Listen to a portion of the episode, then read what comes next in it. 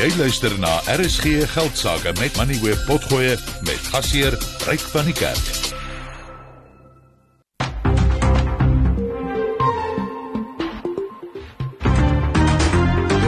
Jy luister na RSG Geldsaake met Ryk van die Kerk. Jou betroubare bron vir sake en beleggingsinsigte. Goeienaand en hartlik welkom by Vanaand se program. Nou dis Vrydag aand, dit lyk of dit 'n bietjie wil reën hier in Johannesburg.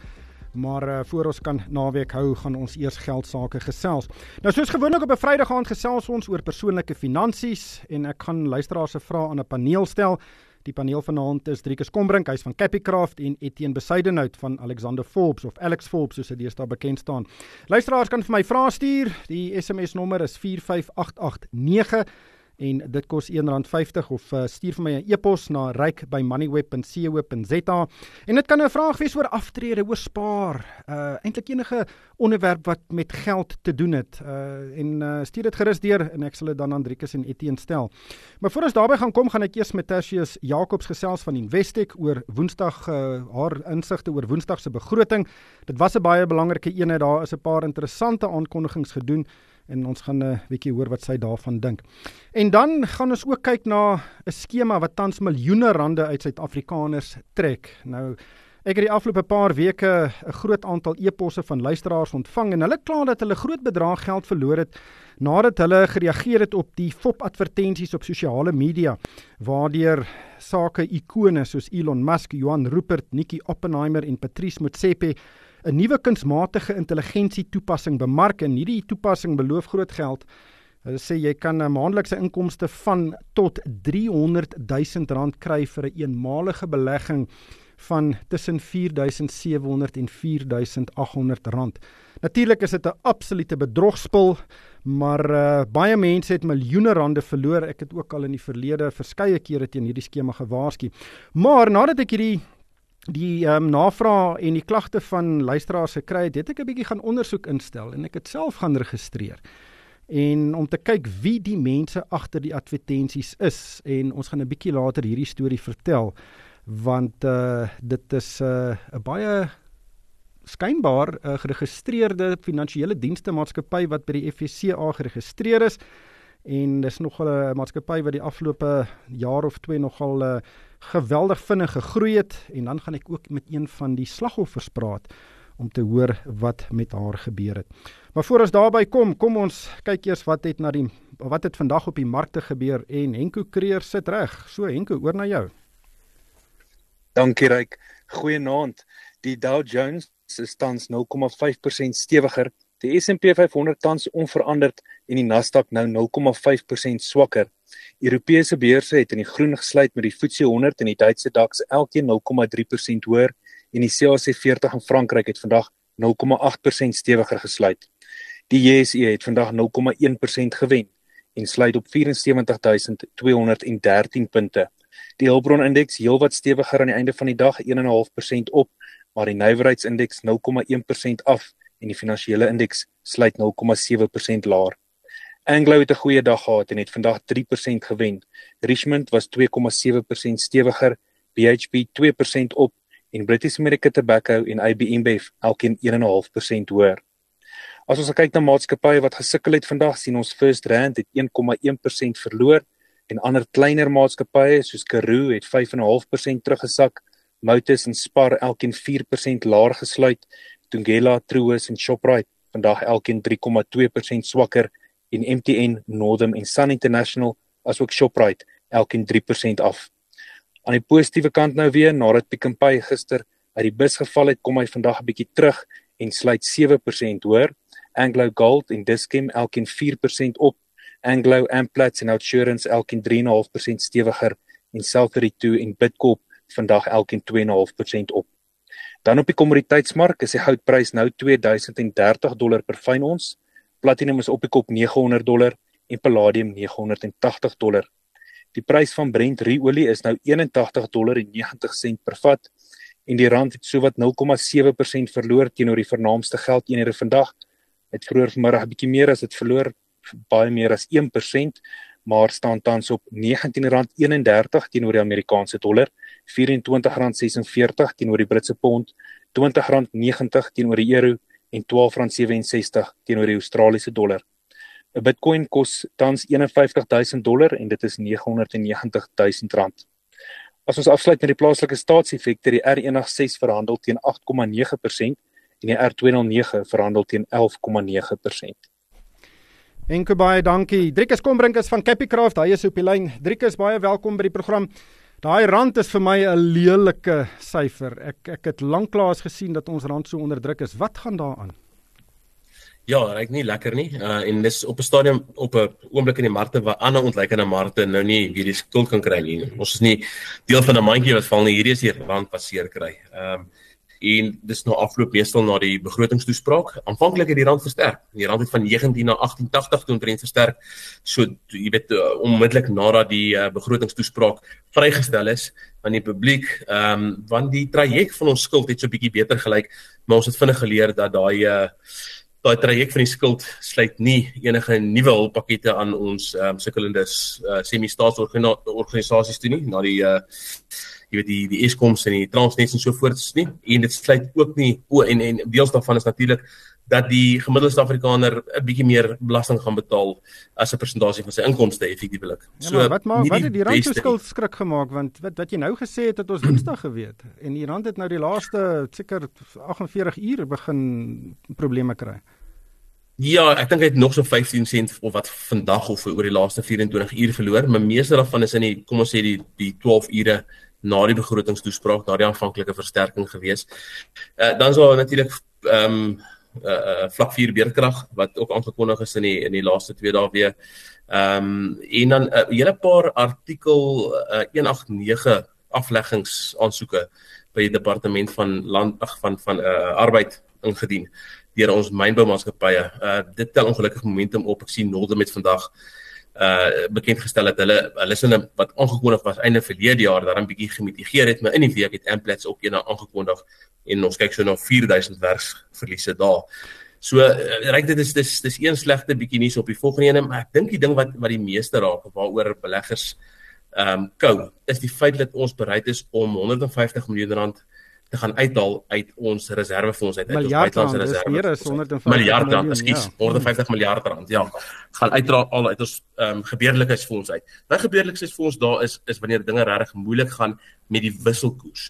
Nie om jou staatsskuld te probeer help ehm um, ja, hmm. om dit makliker te maak om staatsskuld af te bring nie. Dis daar om om reserve om om die om die wisselkoers uh, wisselvalligheid te bestuur.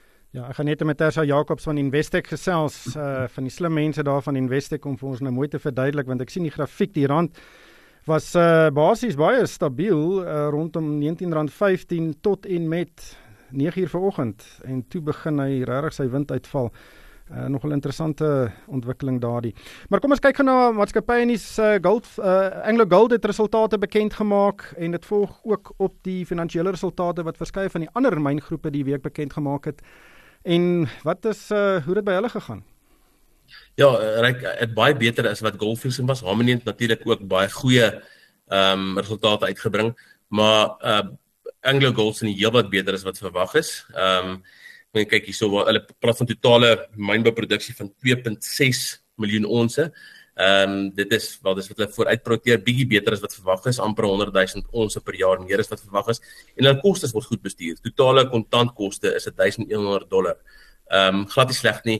Uh en hulle hulle bestuur goed hulle uh, hulle all-in sustaining cost. Die al dis dis die koste wat die die voortsetting van die leeftyd van die myn insluit. Dis 1538 uh, 'n bietjie bo wat hulle ehm um, verwag het, maar met hoër produksie vorentoe mitigeer dit so 'n bietjie van 'n uh, van daai toename in kostes. So ek dink 'n sterker verslag vir Anglo Gold af is wat ons van byvoorbeeld Goldfields gesien het wat teleurstel het en dan Harmony ook wat vroeër hierdie week baie goeie resultate uitgebring het. Maar die tema is daar gaan werksverliese in die mynbou sektor wees en die vraag is net hoeveel. Ja, ehm um, ek dink meeste van ons uh, goudmyne is bietjie meer beskermd geweest en baie van ons goudmaatskappye doen nie eers meer mynbou in Suid-Afrika nie. So die goudmyners is nie is nie meestal deel van daardie probleem nie ryk. Ek dink is meer in die platinum sektor en dan iemand soos uh uh, uh Kumba het ook genoem. Hulle kyk na afleggings want en hulle noem pertinent Transnet. Ja. Dan City Lodge het uh, ook 'n uh, aankondiging gedoen, finansiële resultate bekend gemaak. Aandeleprys amper 8% af. Ja, reg, ek dink die mark het hoë verwagtinge hier gehad. Onthou hulle herstel nog na Covid. Covid het hierdie maatskappy op sy knie gedwing, daar moet groot herstrukturerings plaasvind. Hulle het baie mense afgelê ook net na Covid. En uh, jy kan sien dat hulle baie van daai mense of ander mense ten minste weer vervang het en aangestel het want uh, alhoewel okupasie op is na 61% toe, al die pad van 57% 12 maande gelede, dis 'n 4% sprong in hierdie bedryf is nie te versmaai nie.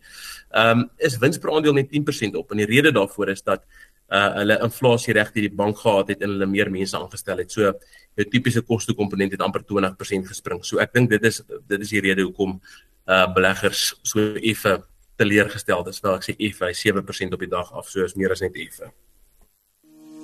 Soek jy sake, finansiële en beleggingsnuus aan jou vingerpunte? Laai dan Moneyweb se slimfoon toepassing af. Dit is die maklikste manier om op hoogte te bly van nuus uit die sakewêreld, meningsstukke om te interpreteer en ook die jongste markaanwysers. Jy kan ook regstreeks na alle RSG geldsaake uitsendings luister of later na die potgoeie van die onderhoude gaan luister. As jy finansiële raad nodig het, kan jy ook deur die toepassing by van die beste finansiële adviseurs in die bedryf uitkom alles op een slimfoon toepassing. Dit is heeltemal gratis. So laai dit sommer nou van die Apple App Store of Google Play Store af. Vir die belangrikste sake nuus, skakel in op RSG Geldsaake. Hierdie begrotingsoorsig word aan jou gebring deur Investec Focus Radio SA. Teken in waar ook al jy jou potgooi uitsendings kry. Tersia uh, Tersia Jacobs is saam met my in die ateljee. Uh, sy is 'n ekonom by die tesorie by Investec en uh, Tersia, kom ons begin sommer met die rand. Ek en Driekus het nou gesels uh oor die wesenlike verswakking van die wisselkoers uh regtig in 'n kort tyd na die begroting en dis nadat die die die die wisselkoers eintlik stabiel was vir 'n hele paar uur. Ek weet nie of mens nou 'n paar uur nou kan gebruik as 'n maatstaf nie, maar uh, dit was die die rand het goed kop gehou en toe skielik daarna begin verswak. Is daar kan mense dit koppel aan die begroting? Goeienaand Ryk. Weet jy, Ek weet ek het weggekyk van my skerm en toe ek weer na die skerm kyk, toe sien ek die die 1927. So ek het met ons handelaars gaan gesels. Jy weet, so vanaf gister was daar 'n bietjie risk off sentiment. Jy sentiment, jy weet ons het die FOMC minutes gisterand gekry. Jy weet in die dinamika is dat die hulle nie rentekoerse so aggressief gaan sny soos wat die mark verwag het nie. So dit het soort van onderlings beginne. En wat ons dink wat het van wat vandag dalk die die drywer was, was die hele Chifakra storie um, wat die Driekus genoem het die beerd. Jy fakter, dis nou hierdie ongelooflike rekening waarin 507 miljard rand lê wat die regering nou wil gebruik om skuld af te betaal. Dis dis reg die Golden Foreign Exchange Reserves account. So daar was twee maniere gewees om hierdie ongerealiseerde uh wisselkoers winste by die regering te kry want onthou volgens wet behoort daardie winste aan hulle. In baie ander lande rondom die wêreld gee dit eintlik van die sentrale bank na die regering toe. So dit is nie 'n snaakse ding nie. Ons het dit nie nog nooit gedoen nie wat eintlik die snaakse storie is, reg? So daar's twee maniere wat die geld dan nou kon oorgedra word of ons sou dollar reserves moes verkoop en wat dan sou gebeur het is die reservebank sou rand gekoop het. So en die ander ene is dan jy gaan geld skep en dit is hoe dit gaan speel. Dit gaan 'n ander dinamika wees. So wat ons vermoed was, ehm um, van die buitelanders het verwag dat die Jefakra aangekondig gaan word, nê. Nee, ons het eintlik gedink die minister gaan net 'n indikasie gee, nie dat daar harde syfers gaan wees nie. So dalk was hulle geposisioneer geweest dat van die FX reserves verkoop gaan word. En toe dit nou uitdraai, dit is nie hoe die die transaksie uitgevoer gaan word nie.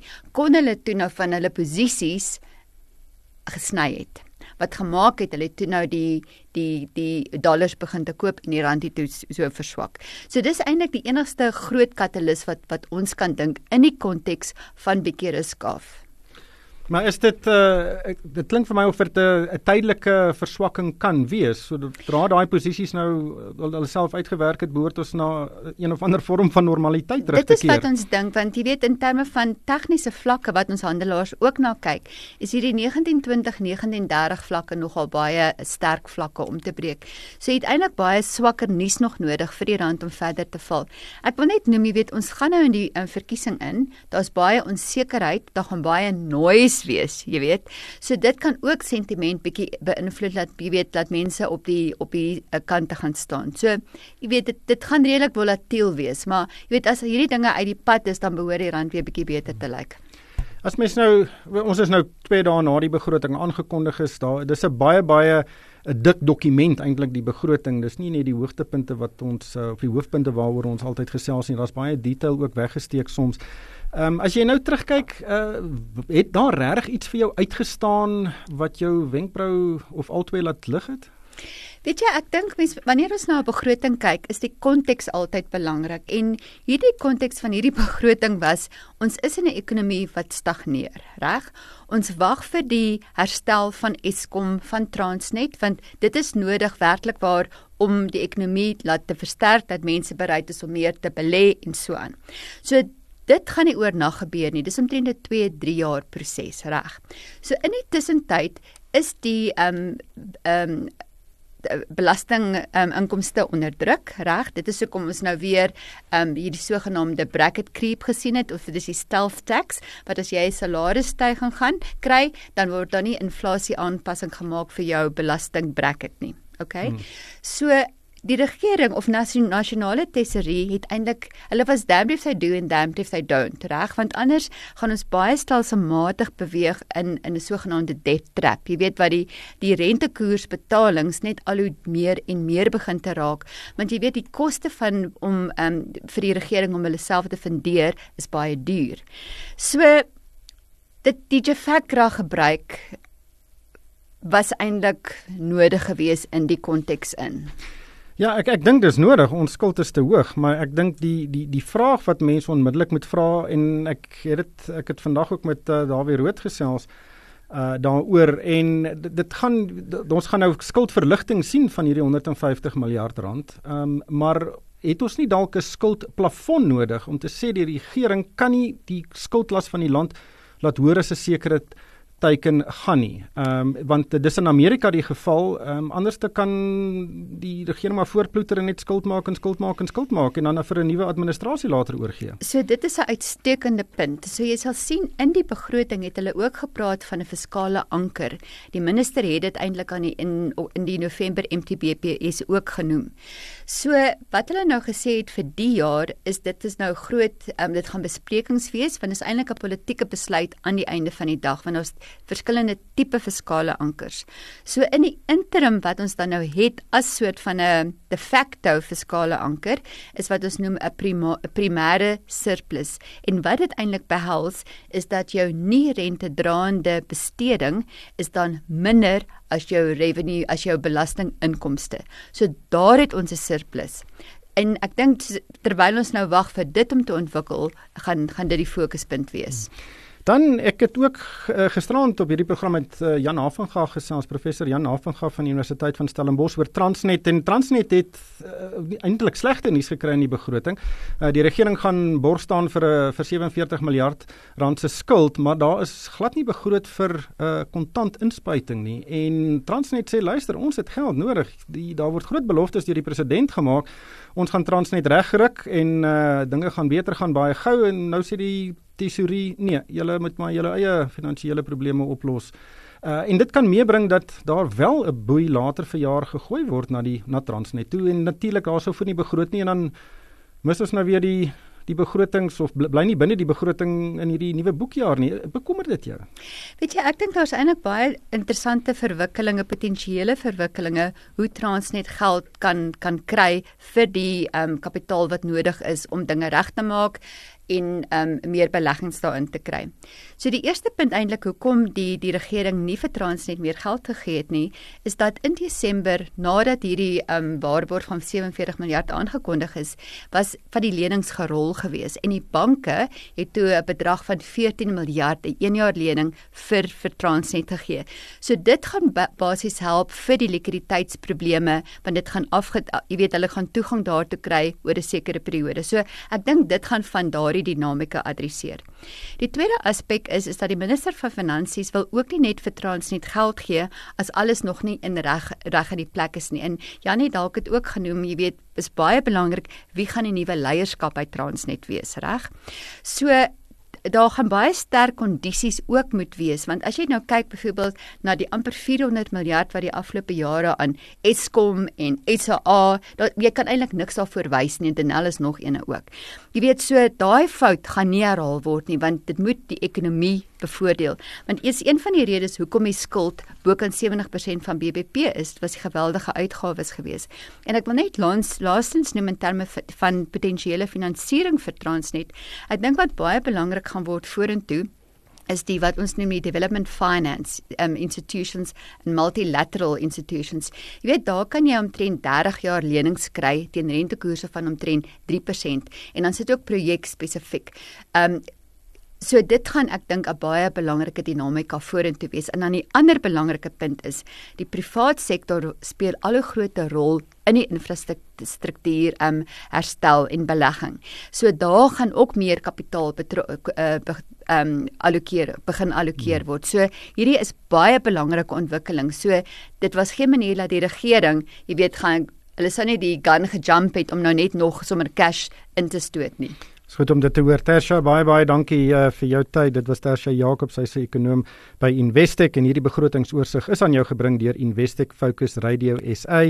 Teken in waar ook al jy jou potgooi uitsending skry.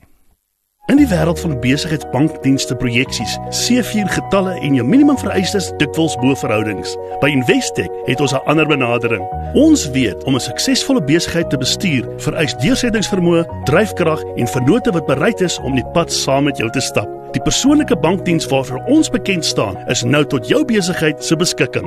Investec Besigheidsbankdienste, out of the ordinary. Investec Bank Limited, 'n geregistreerde krediet- en gemagtigde verskaffer van finansiële dienste. Daar is geen geld sake met Moneyweb. Elke week saand tussen 6 en 7.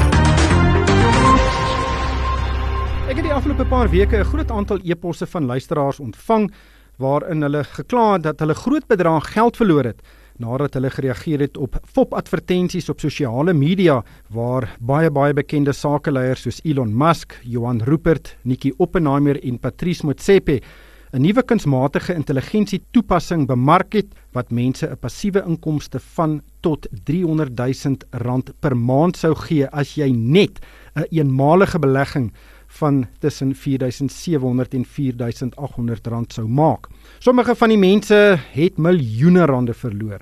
Ek het toe met 'n ondersoek begin en die advertensies gaan soek. Dit was maklik want daar is verskeie van hulle en ek het toe op hulle geklik en by webblaaie uitgekom van 'n maatskappy met die naam Immediate Matrix. Nou dit is 'n maatskappy waarteen die reguleerder vir die finansiële dienste bedryf in Suid-Afrika of die FSCA mense reeds teen gewaarsku het. Maar Ek gaan toe voort en registreer op hierdie webblaaie. En bykans onmiddellik bliep my foon en daar is 'n SMS en 'n e-pos van 'n Kaapse maatskappy, Banksou, wat my as 'n nuwe kliënt verwelkom. Die e-pos het selfs die inteken besonderhede bevat vir 'n rekening wat reeds by Banksou in my naam oopgemaak is. 'n Paar minute later toe lui my foon en dit is toe 'n verteenwoordiger van Banksou wat my bel. Nou die persoon was baie professioneel en karismaties en hy het lank met my oor die foon gepraat. Hy het gesê Banksou is 'n geloofwaardige Suid-Afrikaanse finansiële dienste maatskappy en dit is by die FSCA geregistreer. Ek het dit nagegaan en hulle is inderdaad by die FSCA geregistreer. Die agent het ook gesê die maatskappy het kantore in Kaapstad en Johannesburg en borg Bafana Bafana en hulle borg ook Driekus Du Plessis. Hy het ten sterkste ontken dat bank sou enige iets met Immediate Matrix of die FOP advertensies te doen het. Hy het egter gesê dat ek het opgeteken vir Banksou se verhandelingsplatform wat self opbrengste van tussen 15 en 40% per week kan oplewer. Ek het die agent toe gedruk oor hoekom ek by Banksou uitgekom het nadat ek op 'n fop advertensie van Johan Rupert op Facebook gereageer het. Hy het natuurlik alle verbintenisse met Immediate Matrix ontken en die advertensie, maar hy het later laat blyk dat hulle wel van hierdie fop advertensies bewus is maar weer eens bekend toon daar is geen verbintenis tussen hulle nie. Ek het toe met Manuel Andrade gepraat. Nou hy is die hoofbestuurder van Banksou hier in Suid-Afrika en hy het ook ten sterkste ontken dat daar enige verbintenis tussen Banksou, die advertensies en Immediate Matrix is. Hy het egter gesê Banksou vermoed dat 'n derde party die mense wat op die vals advertensies reageer en op Immediate Matrix geregistreer het, direk op Banksou se platform geregistreer het. Hy het ook ontken dat Banksou weet waar hierdie verwysings vandaan gekom het en hy het ook ontken dat hulle daarvoor betaal. Hy het ook gesê hulle dink dis 'n derde party in Suid-Afrika wat dit moontlik doen om Banksou reputasieskade te berokken. Hy het dit ook beskryf as 'n kuberaanval. Om terug te kom na die beleggers wat geld verloor het. Die proses waardeur almal gegaan het was breedweg dieselfde as myne. Hulle het die vals advertensies op sosiale media gesien, hulle het dit geglo en toe op die skakel geklik. Hulle het toe by Immediate Matrix uitgekom en daarop geregistreer en toe is hulle sommer skielik Banksou kliënte. Hulle het geld in Banksou se rekenings gedeponeer waarna sogenaamde suksesbestuurders hulle gekontak het om hulle te help om groot geld te maak. Die aanvanklike betalings was so tussen 4700 en 5000 rand en die eerste paar transaksies was gewoonlik baie winsgewend. Die suksesbestuurders het hulle dan gevra om meer geld te deponeer omdat dit sou meebring dat hulle baie groter winste sou verdien en baie mense het dit gedoen. Maar dan het hulle begin om geld te verloor, baie geld. En elke keer as hulle geld verloor, dan bel die suksesbestuurder weer en sê deponeer nog geld want ons kan jou verliese terugmaak. Die proses herhaal hom dan weer en weer en weer en as mense geld insit en dan weer geld verloor, dan kry hulle oproep en die agent sê belê nog geld want ons gaan jou verliese kan terugmaak. Sommige mense het hulle huise herfinansier, pensioengeld onttrek en kredietkaarte tot hulle maksimum leeggetrek om te belê. Ek is bewus van 'n egpaar in Gauteng wat 6 en 'n half miljoen rand verloor het. 'n Pensionaris in Stellenbosch is 2,6 miljoen rand kwyt. 'n Inwoner van Pretoria het net so oor die 2 miljoen rand verloor en dit was die laaste pensioengeld wat die persoon gehad het. Ek het vanoggend 'n artikel op Moneyweb hieroor gepubliseer na aanleiding van my ondersoek en dit is toe asof die keerwal gebreek het. Ek het reeds vandag meer as 100 e-posse, WhatsApp boodskappe en reaksies op sosiale media ontvang van mense wat geld verloor het en sommige van hulle sê hulle het ook miljoene verloor. Ek het vir Manuel de Andrade van Banksou gevra om aan vanaand se program deel te neem en te verduidelik wat gebeur het met hierdie kuberaanval, maar hy het die geleentheid van die hand gewys. Advokaat Petra van die kerk is nou op die lyn. Uh sy is een van die slagoff slagoffers van hierdie skema. Petra, baie welkom by die program. Kortliks, vertel vir ons wat met jou gebeur het. Baie dankie. Ehm um, so ek het ook gereageer op 'n advertensie wat voorgegee het om 'n beleggingsgeleentheid te wees van Elon Musk. Ja, daar is verder voorgegee dat Johan Rupert en Mickey Oppenheimer al reeds in hierdie geleenthede belê het. Dit het baie geloofwaardig gelyk nadat ek 'n minimumbedrag belê het by Banksou, het diegene wat die beleggingsskema bestuur het my gekry om nog en nog deposito's te maak aan Banksou. Um, ek het ook oor 'n tydperk van van 'n week al die geld verloor wat ek in die beleggingsskema belê het en al die bedrae op die beleggingsplatform het na nul gegaan. Hulle kon nie verduidelik wat het met my beleggingsplatform gebeur nie en daar is my ook gesê dat daar 'n bonusbedrag op die beleggingsplatform betaal sal word sodat ek kan aanhou met die skema. Maar die realiteit is dat 'n mens nooit daardie daai bonusbedrag kan trek nie. Ek het egter teen die tyd besef dat die beleggingsskema vals is en ek het 'n klag gelê by my bank as ook by die polisie. Um, ek het ook ander slagoffers um, probeer opspoor en ander mense se ervarings was eenders en selfs erger as wat met my gebeur het. Hoeveel geld het jy verloor? Kyk, ek het al my spaargeld verloor. Al my spaargeld. ek moet sê ek het baie mense weet val vir die goed. Ehm um, daar's baie van hierdie skemas wat wat die ronde doen. Ehm um, en en en uh, hoe, hoe voel jy daaroor? Natuurlik is jy nou baie hartseer daaroor, maar met raak ook baie kwaad. Ehm um, wat wat ons deur daai proses of daai tyd nadat jy nou besef het luister hier's 'n slang in die gras totdat jy nou gesien het die balans in jou rekening is nul. Ja. Wel ek was aanvanklik, ek het aanvanklik dit ontken dat ek enigstens verkul was of dat ek geval het vir ehm um, vir so 'n valse beleggingsskema ehm um, of dat ek enigstens geval het vir bedrog. Ek het nie gedink dit kan ooit met my gebeur nie. Ehm um, ek was ehm um, soos die Engelse sê in denial gewees aanvanklik. En ehm um, want ek het al my geld betaal, jy weet in hierdie skema in en ek het ek het ek het nie gedink ek het nie ek het aanvanklik ontken dat dat ek verkul is. Um, totdat ek al die bedrae wat op die platform was gesien verdwyn het voor my oë. En dit ek besef dat ehm um, dat ek dat ek geval het vir 'n vir 'n uh, vir 'n valse beleggingsskema en ook toe hulle nie my kon verduidelik wat ehm um, wat gebeur het met die platform nie en ook die bonusbedrag ehm um, geoffer het in 'n in 'n poging om my te laat te laat stil bly want ek weet hierdie bonusbedrag kan in elk geval nooit nooit getrek word nie. Dit dit is 'n dit is net 'n poging om ehm um, ehm um, sodat mense nie met kla nie of of publiek kan met wat met wat jy ervaar het nie.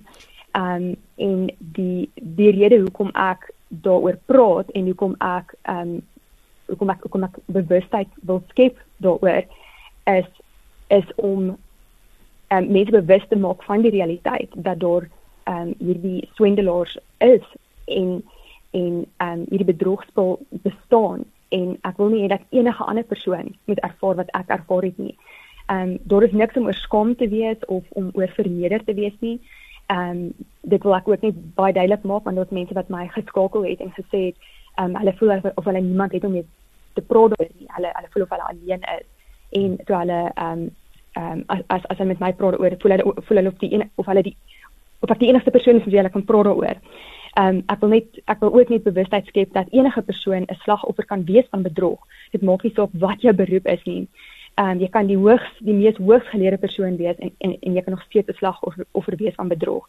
En mens moet nie meer kyk op enige iemand wat 'n slagoffer is van bedrog of val vir 'n uh, vir 'n vals uh, beleggingsskema of of hmm. of ehm um, iets soortgelyks nie. Ehm um, daar is mense wat hierna luister wat nie eers weet dat hulle ouers 'n gedeelte van hulle pensioen of hulle hele pensioen byvoorbeeld verloor het nie niemand moet dink ehm um, dit kan nie met hulle gebeur of dit dit kan nie dit nie met hulle ouers of hulle vriende of hulle bure of hulle kinders kan gebeur nie of dat dit reeds gebeur het nie. En dit is verskriklik traumaties en om om om ja. om al jou geld te verloor en en ehm um, dit het met my meer as 2 maande terug gebeur en ek verwerk nog steeds die trauma en skok terwyl ek ander mense ook probeer help en om en probeer aangaan met my eie lewe. Ehm ja. um, ek wil ook hê dat ander slagoffers na vore moet kom en hierdie bedrogspel moet blootstel en die enigste manier om 'n stop te sit daaraan is dat mense hulle stemme moet verhef. Um mense met hulle banke inlig dat hulle bedrieg is. Hulle banke sal dan um, vir hulle riglyne gee oor watter stappe om te neem, soos om 'n klag te lê van bedrog um, by die polisie. Um en en en daarom praat ek daaroor. Ja, ek het uh soos ek vroeër gesê het, ek het ver oggend nadat daai artikel op Moneyweb gepubliseer is, is dit regtig gelyk of 'n dambal gebreek het van e-posse. Dit is uh ek sien hulle stroom nog steeds in Uh, en en hierdie lyk na 'n baie baie groot skema in die, in die, in die, in die sin van mense wat uitgevang is en ook die geld wat belê is. Ehm um, en ek het ook 'n hele klomp luisteraars en en ook Moneyweb ehm um, lesers uh, gekry wat reeds kriminele klagte gaan lê het. Hulle het reeds 'n uh, eetsverklaring gaan aflê en dit by die polisie ingedien. Ehm um, ek neem aan dit is wat jy ook aanbeveel dat mense die ding polisie toe vat en so aggressief as moontlik probeer dryf. Ja, en dat hulle ook ehm um, dat hulle ook hulle kan ook hulle klagtes ehm um, stuur aan die aan die FSCA. Die FSCA ehm um, het ook op hulle platform ehm um, 'n 'n 'n gedeelte waar waar mense kan klag aan 'n uh, klag kan lê by die FSCA, want dit is omdat hierdie maatskappye FSCA registrasienommer het dat mense gedink het dit is dit is geloofwaardig en en en en hulle moet hulle moet hulle klagte stuur aan die FSCA want want ehm um, sodat dit hmm. sodat dit stopgesit kan word en sodat ander mense nie ook hulle geld verloor um, en in dieselfde gat val nie. Ehm um, en en en en mense kan 'n verskil maak deur hulle stem te verhef en iets daaraan te doen. Ons moet iets daaraan doen. Ons kan nie net ehm um, ehm um, stil sit en en kyk hoe hoe ander mense gevang word ja. en, en ons kan dit net nie doen nie. Ons kan dit net nie doen nie. Die niemand anders gaan dit vir ons doen nie. Ehm um, ons moet dit julle luisteraars moet moet julle stemme verhef en en en um, Ja. die FSCA inlig wat met julle gebeur het en en 'n uh, klag lê by die polisie en en iets werk maak. Julle julle kan 'n verskil maak. Elke persoon se stem tel. Petra baie dankie vir jou tyd en dankie dat jy jou storie met ons gedeel het. Ehm um, soos ek ook vroeër gesê het, ek het 'n artikel gepubliseer, dis beskikbaar by Moneyweb, maar as al luisteraars het wat vir my e-pos wil stuur wat uitgevang is of uh, enige navrae het, uh, my adres is ryk@moneyweb.co.za. Ek hoop om almal persoonlik te beantwoord, maar ek dink daar's nog al 'n hele paar honderd wat ek vandag ontvang het. So as dit 'n dag of twee vat, ehm um, dit, dit dit neem soms tyd, maar ek dink dis 'n baie belangrike storie en ek dink uh, Uh Petra is baie dapper om ook haar sienings in die openbaar te lig. Driekus, um, ek was jy be bewus van hierdie skema? Ja, ryk uh, omdat ek seker seker goed soek op YouTube, dan seker goed luister, pot gooi en so meer kom hierdie tipe advertensies baie op. So ek natuurlik gewoon aan ek probeer klagte lê op die goed, probeer dit rapporteer aan YouTube, maar sonder enige sukses lyk like dit my. Ehm um, ek verbaas oor hierdie spesifieke ene. Ek weet van watter een hulle praat. Vir my was dit duidelik dat die mense ehm um, dat dat die uh die nuus uh verslaggewer in die uh sek advertensie dat die woorde duidelik deur een of ander kunsmatige intelligensie program uh ingevoer is, uh gemanipuleer is. Maar jy weet wat vir my duidelik is, uh, wat vir aanhou duidelik is, weer vir my nie duidelik nie. Jy weet elke ou kom met met 'n sekere agtergrond en uh my agtergrond maak dit makliker om hierdie te sien. Uh hierdie hierdie konsep wat wat sy nou beskryf het of weet jy hier beskryf het is al jaar oud, is hier 1920s uh gedokumenteer op Woolstraat vir die eerste keer. Was verskeie fliksel oor gemaak rolprente. Jy kan gaan kyk na Boiler Room byvoorbeeld en uh as jy 'n bietjie hare op jou tand het, gaan kyk gaan loer na die wolf van van Woolstraat, die the Wolf of Wall Street. Ehm um, wat pertinent gaan oor ouens wat uh die publiek so indoen deur aandele, fiktiewe aandele te verkoop wat nie die bestaan nie, jou eers in te trek, deur baie geld te maak en dan later net te verdwyn. Soek jy sake, finansiële en beleggingsnuus aan jou vingerpunte? Laai dan Moneyweb se slimfoon toepassing af. Dit is die maklikste manier om op hoogte te bly van nuus uit die sakewêreld, meningsstukke om te interpreteer en ook die jongste markaanwysers. Jy kan ook regstreeks na alle RSG geldsaake uitsendings luister of later na die potgoeie van die onderhoude gaan luister.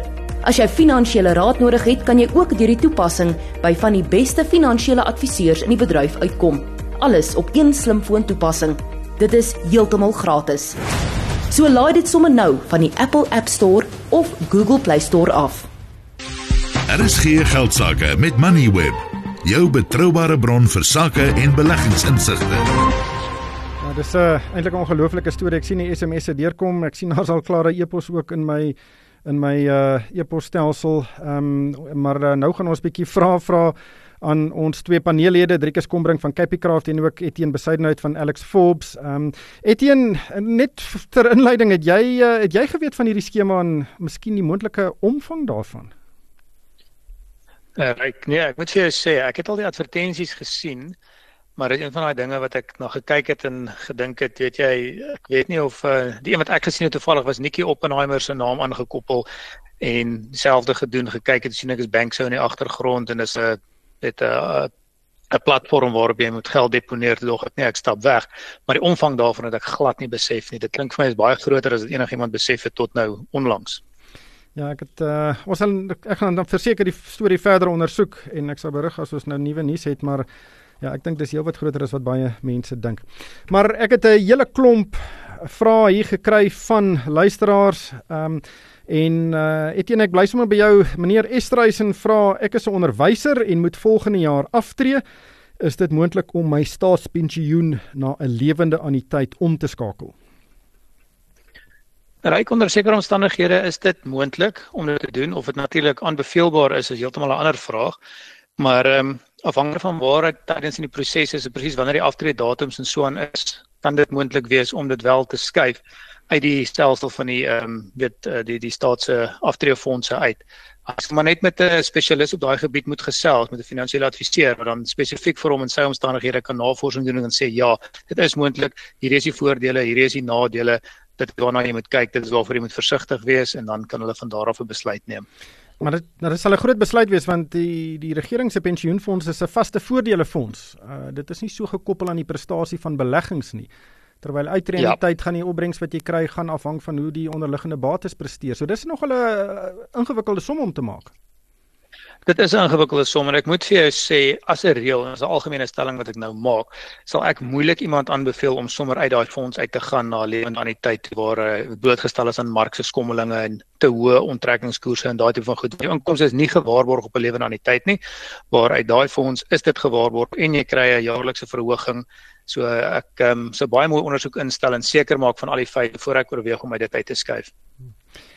Dan Driekus, hier is 'n vraag van 'n trotse pa en die trotse pa vra of hy sê my seun is 14 jaar oud en hy wil graag aandele koop.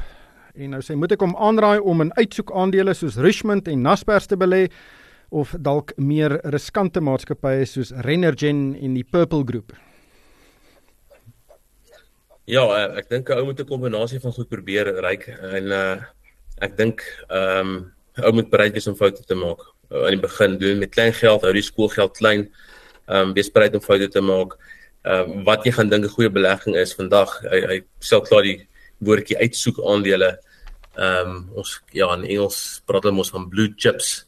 Ehm um, blue chips bly nie altyd blue chips nie, nee. Daai uitsoek aandele word baie keer ehm um, hulle val uit uit die hemele uit en uh, dan kry jy baie seer. So wees maar versigtig daarvoor ek, ek daar's 'n paar uh, in die FSA wat nuwe hoogtepunte vandag bereik wat ek dink ehm um, groot hartseer vorentoe gaan veroorsaak.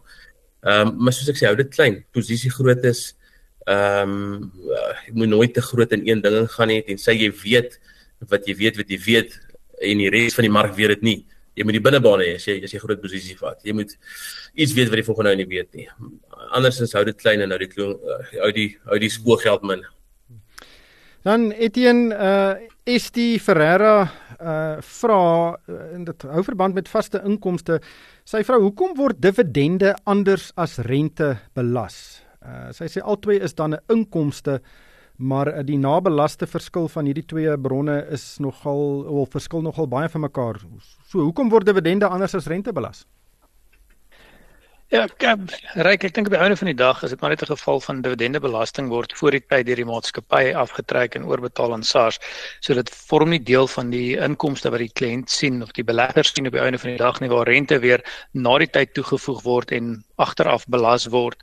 So ek dink dis maar 'n stelsel wat SARS in plek gesit het om seker te maak dat hulle toe dividendebelasting wat inkom het, dat hulle vooraf hulle hulle belasting kan kry en nie na die tyd dit by die uiteindelike belegger moet kollek, probeer kollekteer en sukkel en weet langer vat om die geld te kry nie. Ek dink maar net met daai stel op daai konsep gebaseer en die feit dat dit 'n vaste rente of 'n vaste belastingkoers is, help ook natuurlik want ehm um, rente natuurlik word dit bygedra tot jy bygevoeg tot jou belasbare inkomste vir die jaar. So dit is voordelig dat dit namens jou betaal word en teen 'n vaste koers belas word. Joskie sê ek wil net ek wil net byvoeg dat onthou dividende kom uit inkomste wat al reeds op korporatiewe vlak belas is teen 27%. Ja, dis natuurlik. Ja, as jy daai uh 27 plus die 15 of uh, die 20% dan trek jy by die marginale koers. Jy trek by die ja, dis 'n goeie punt ja, wat jy daar maak. Of jy op 41.6 uit, ja. Ehm um, maar Etienne, ek is seker baie mense vra vir jou oor vaste inkomste produkte. Dink jy mense moet wat, moet bekommerd wees oor hoe die onderliggende ehm um, dinge belas word eerder as om miskien te kyk na ander kerring aspekte? Wat hoe sal jy dit aan aan so 'n persoon verduidelik? Ryk as jy nou verwys na vaste inkomste produkte, daar's nou net 'n uh, verskeie opsies beskikbaar. As ons byvoorbeeld kyk na gewaarborgde anniteite, dan maak nie saak of dit normale ehm um, inkomstebelasting waarvan jy nou net net inkomste verdien, so dis normale inkomste belasting wat daar gegenereer word deur jou ander tipe van produkte waar daar vaste inkomste verklaar word, party van hulle word binne die produk uh, belas as jy dit byvoorbeeld binne strukture soos uitkeerpolisse en so aan gaan doen. So daar is verskeie goedjies om na te kyk in hierdie goed ook. Dit is maar 'n baie persoonlike ding om seker te maak en binne die bestek van jou persoonlike omstandighede wat die beste struktuur vir jou sal wees. Daar is definitief plek vir hierdie tipe van goed. Ek dink ehm um, veral met die huidige rentekoerse wat baie hoog is, as mens nou kan redelike inkomste vasmaak vir die volgende klompie jare of dalk selfs lewenslank, kan jy baie goed doen daardeur, maar mens moet seker maak ehm um, presies wat is die toekomstige waardes daarvan en wat is die toekomstige risiko's daaraan verbonde. Ja, eh, weer eens, eh, dis nie is nie dieselfde oplossing vir almal nie. Mens moet maar daardie syfers volgens jou eie omstandighede gaan maak. Ehm um, Driekus dan hier 'n interessante vraag van Susan. Sy sê uit onkunde wil ek net vra, hoekom val die finansiële indeks gereeld? Beteken dit dat daar nie meer vertroue in ons banke is nie? Eintlik het die finansiële indeks redelik goed gedoen verlede jaar teenoor die die breër mark. Ehm um, ja, so hy het nie baie goed gedoen oor 'n 5 of 10 jaar periode nie.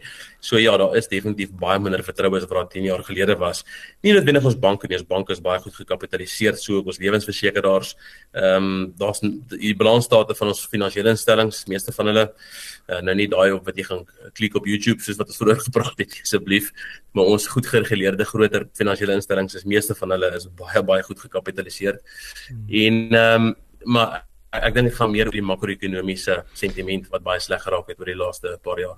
Ja, ek dink dit is baie belangrik om te sê dat die die die aandeleprys weerspieël nie uh werklik um uh die of 'n of 'n bank uh of of vertroue of nie vertroue in 'n bank is nie. Dit gaan maar meer oor die finansiële uh, potensiaal en dan ook die die vooruitsigte van daai maatskappy om in die toekoms geld te maak. So 'n laer aandeleprys kan verseker nie wel behoort nie in in in, in veral in die banke se geval sal nie enige strukturele eh, in reaksie wees op strukturele probleme nie. Ehm um, so die, die Ja, nie nie, nie op die langer termyn nie, is ja. reg, ja, nie op die langer termyn nie.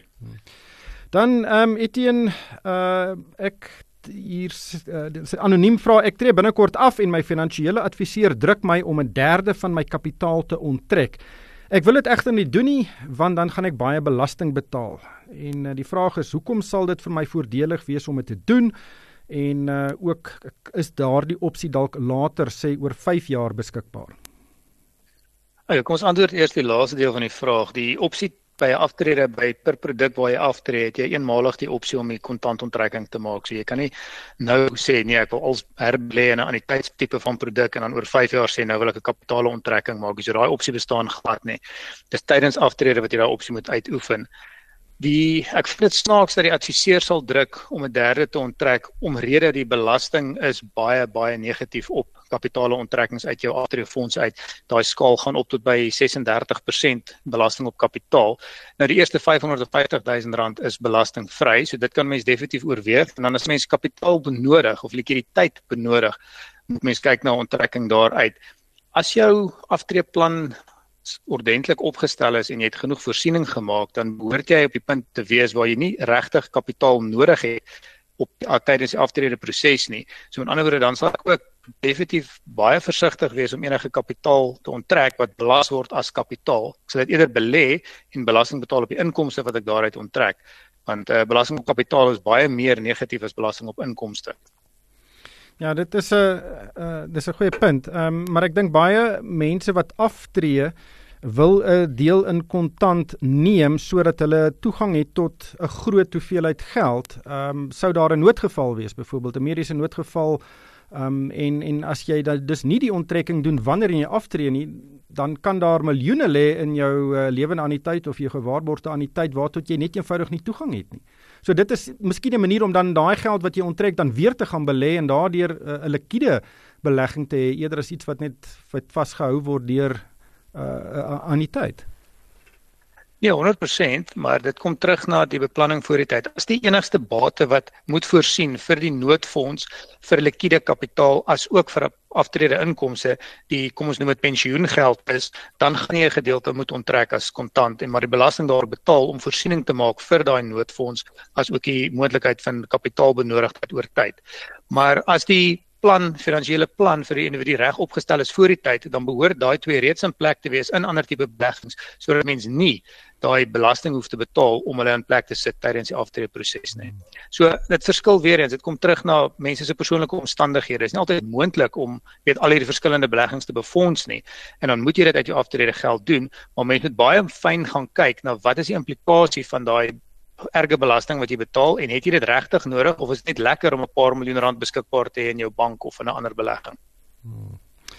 Trikus ehm um, dit uh, lyk soos Geysie wat vra kan 'n mens direk uit Suid-Afrika in maatskappye soos Apple, Google en Tesla belê? Eh, daar is vir van hierdie maatskappye is daar ehm um, notas uitgereik, beursverhandelde notas uitgereik op ons beurs wat jy kan koop. Jy besit nie die regte aandeel nie, jy jy besit 'n kontrak en agter daai kontrak is 'n handelsbank se naam en daai handelsbank en jy het 'n kontrak maar hy gee vir jou die onderliggende blootstelling. Uh so is nie tegnies dit nie, jy kry maar dieselfde blootstelling op die einde van die dag as jy regtig die aandeel wil koop, moet jy deur valuta beheer gaan in die buiteland gaan koop. Dan is daar ook 'n middeweg waar jy 'n bateryl rekening by sekere sekere aandelemakelaars kan oopmaak. Uh en in die bateryl gebruik jy die balansstaat kapasiteit. Jy hulle vat op sy geld uit maar op die balansstaat van die van die makelaar en dan kan jy doen daarmee wat jy wil in die buiteland onderhewig natuurlik aan die feit dat dit moet terugkom eendag as jy dit weer tot gelde maak. Ons sal daarmee haltroep Driekus baie dankie vir jou uh, insigte vanaand. Dit was Driekus Kombrink van Capicraft en ook Etienne Besuidenhout. Hy is van Alex Forbes. Uh, dankie vir julle deelname vanaand. En uh potgooi van vanaand se program uh, sal so bietjie later beskikbaar wees op die Moneyweb webwerf en die slimfoon toepassing.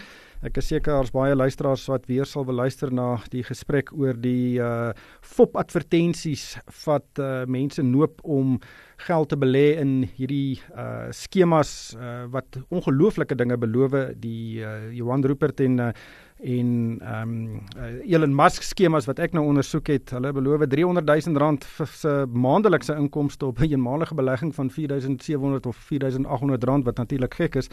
Um, maar dan is raak die uh, stelsel ook 'n bietjie meer ingewikkeld, maar is baie duidelik dat baie mense geld verloor het en uh, so luisteraars kan gerus gaan lu weer luister na daardie onderhoud wat ek vroeër met uh, Tersia uh, met uh, Petra van die kerk gevoer het. Maar daarmee gaan ons met groet van Pieter Botha, Palesse Matlala en Kokreer en vir my ryk van die kerk. Dankie vir die saamluister en nou kan ons naweek amptelik begin. Jy het geluister na RSG Geldsaake met Money where potgoe elke weeksdag om 7 na middag. Vir meer Moneyweb potgoe, besoek moneyweb.co.za of laai die toepassing af en volg Moneyweb News om dagliks op hoogte te bly.